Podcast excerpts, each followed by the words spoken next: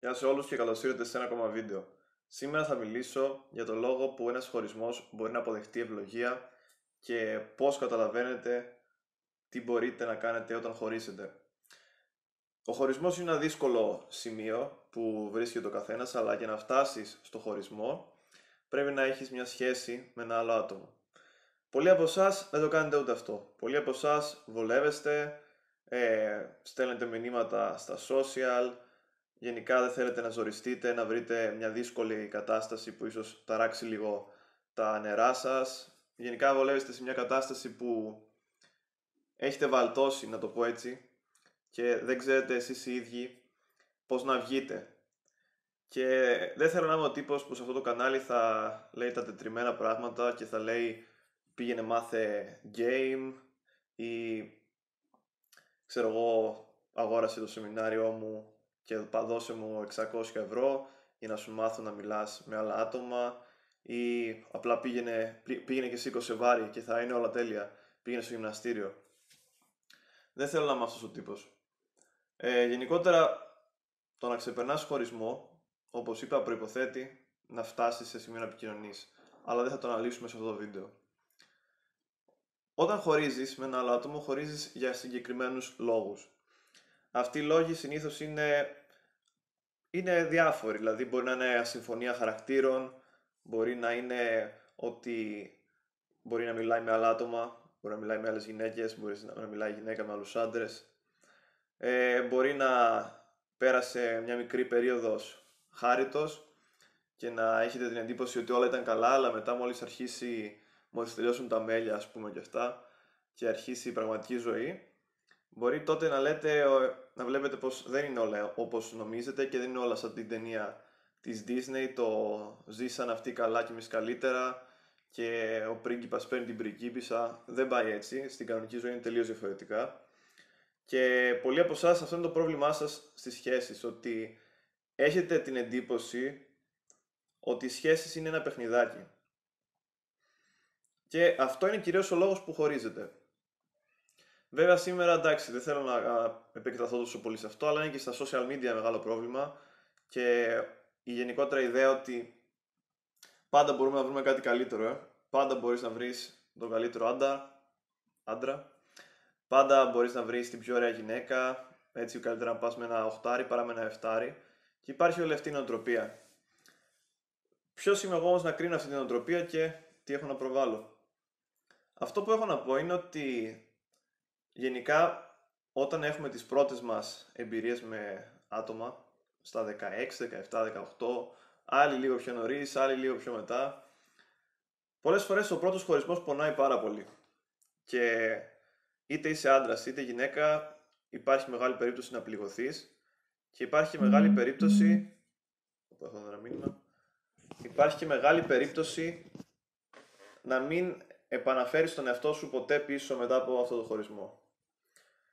Εγώ πιστεύω ότι οι χωρισμοί είναι ευλογία, ειδικά όταν είναι σε μικρή ηλικία.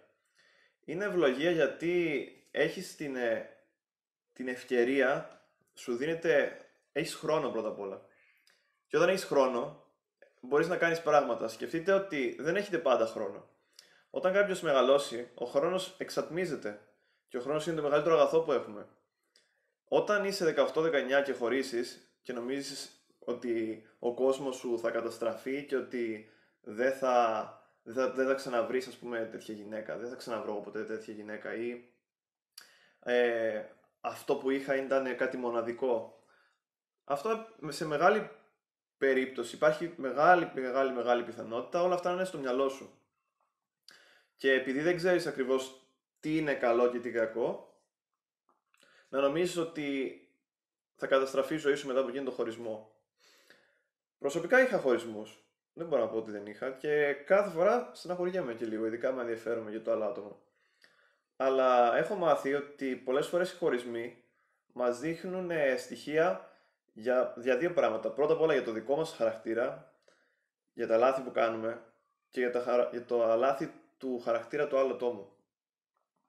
Που σημαίνει ότι όταν εσύ χωρίζεις, δεν, φταίς, δεν φταίει συνήθως μόνο το ένα άτομο. Εντάξει, υπάρχουν περιπτώσεις που αυτό αλλάζει, που άλλες φορές φταίει ένας, άλλες φορές φταίει ο άλλος, αλλά συνήθως για να χωρίσετε σημαίνει ότι δεν είχατε και ποτέ τίποτα που να σας ενώνει.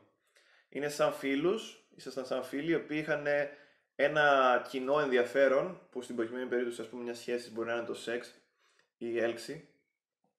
Και μόλις αυτό το κοινό ενδιαφέρον αρχίζει να εξατμίζεται, όλα τα άλλα που υποτίθεται ότι θα έπρεπε να σας ενώνουν για να έχετε μια σχέση, σταματάνε. Και επειδή ακριβώς δεν σας ενώνουν, αρχίζουν τα προβλήματα, αρχίζουν οι αμφιβολίες, μήπως μπορώ να βρω κάποιον καλύτερο, μήπως δεν είναι αυτό που θέλω, μήπως έχουμε πολλές διαφορές.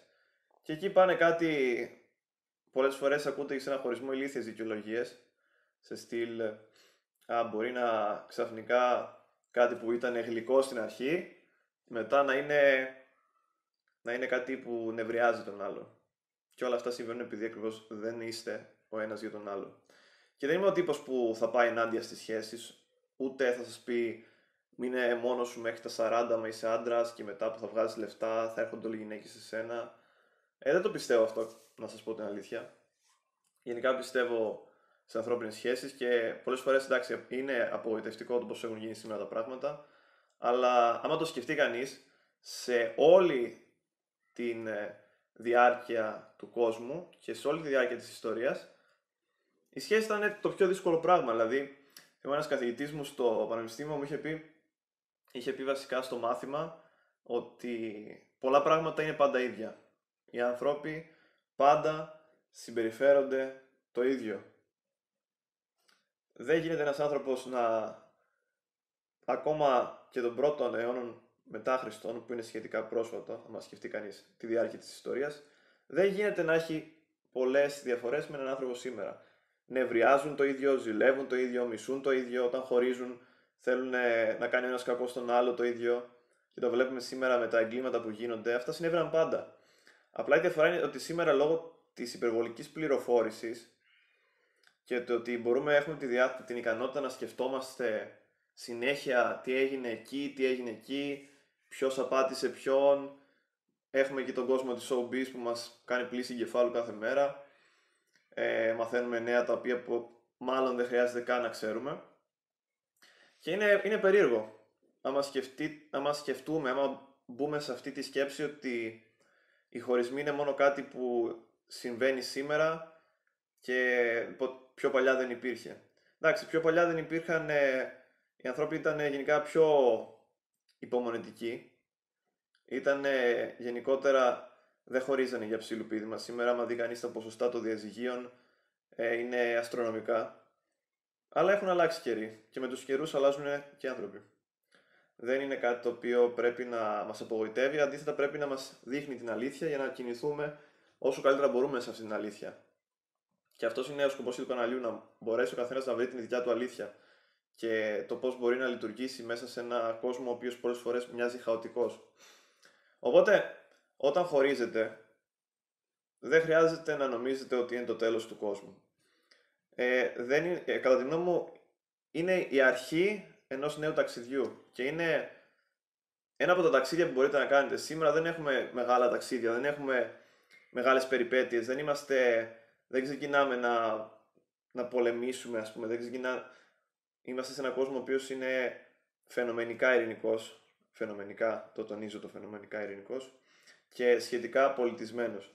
Αλλά άμα σκεφτεί κανείς ότι δεν έχουμε πλέον την δυνατότητα να κάνουμε, να φτιάξουμε τις δικές μας μεγάλες περιπέτειες, τότε ο χωρισμός και η αποσύνδεση από άλλα άτομα είναι ένα, μια από τις μεγαλύτερες ατομικές περιπέτειες που μπορεί να, κάνει, να φτιάξει ο καθένας. Σκεφτείτε απλά ότι όταν χωρίζετε, ε, πολλές φορές αναθεωρείτε και έβλεπα και την ταινία Venom τις προάλλες και το τρέιλερ και στο τρέιλερ λέει ο, ο ηθοποιός, ο, ο Μπροκ, λέει πολλές φορές συμβαίνουν πράγματα τα οποία όταν συμβούν σε αλλάζουν και δεν σε αφήνουν ποτέ ίδιο. Και αυτό μου έκανε κλικ για να φτιάξω μέρη και το σημερινό βίντεο. Ότι κάθε χωρισμός θα σου μαθαίνει κάθε, κάτι διαφορετικό. Κάθε χωρισμός θα σου μαθαίνει ότι δεν είναι εύκολο το να ζεις με άλλους δεν είναι εύκολο το να μοιράζεσαι με άλλους. Γιατί σήμερα έχουμε μάθει στην ατομικότητά μας και σε αυτή την ατομικότητα φοβόμαστε να βγούμε αυτή την ατομικότητα. Και δεν, δεν ξέρω αν είναι καλύτερο να είσαι σε σχέση, να μην είσαι σε σχέση. Προσωπικά θεωρώ ότι κάθε φορά υπάρχουν και θετικά και αρνητικά. Αλλά θέλω να το σκεφτείτε αυτό ότι πολλές φορές όταν χωρίζετε ίσως καλύτερα που χωρίζετε.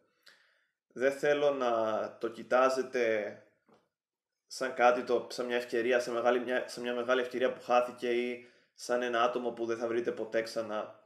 Γιατί αυτό έχει καταρριφθεί σε μεγάλο βαθμό σήμερα. Δεν είναι κανείς αναντικατάστατος ούτε καν σε αυτά τα πράγματα. Και ειδικά όσοι είχατε μεγάλες σχέσεις και χωρίσατε, που το ακούω συχνά τελευταία. Είμαι τώρα 24 και όταν στην ηλικία μου συνήθως σε αρκετές μακροχρόνιες σχέσεις που ξεκίνησαν από τα 18, που ξέρετε, όταν φτάσεις στα 5-6 χρόνια σχέσεις, ε, εντάξει, μετά τι, αναρωτιούνται και αυτοί που έχουν σχέσει τι κάνουν. Τι κάνουμε εδώ. Και εκεί φαίνεται άμα είναι έτοιμοι να προχωρήσουν στο επόμενο στάδιο, όποιο και είναι αυτό, το δικό τους επόμενο στάδιο. Για άλλους είναι ο γάμος, για άλλους είναι τα παιδιά, για άλλους μπορεί να είναι οτιδήποτε.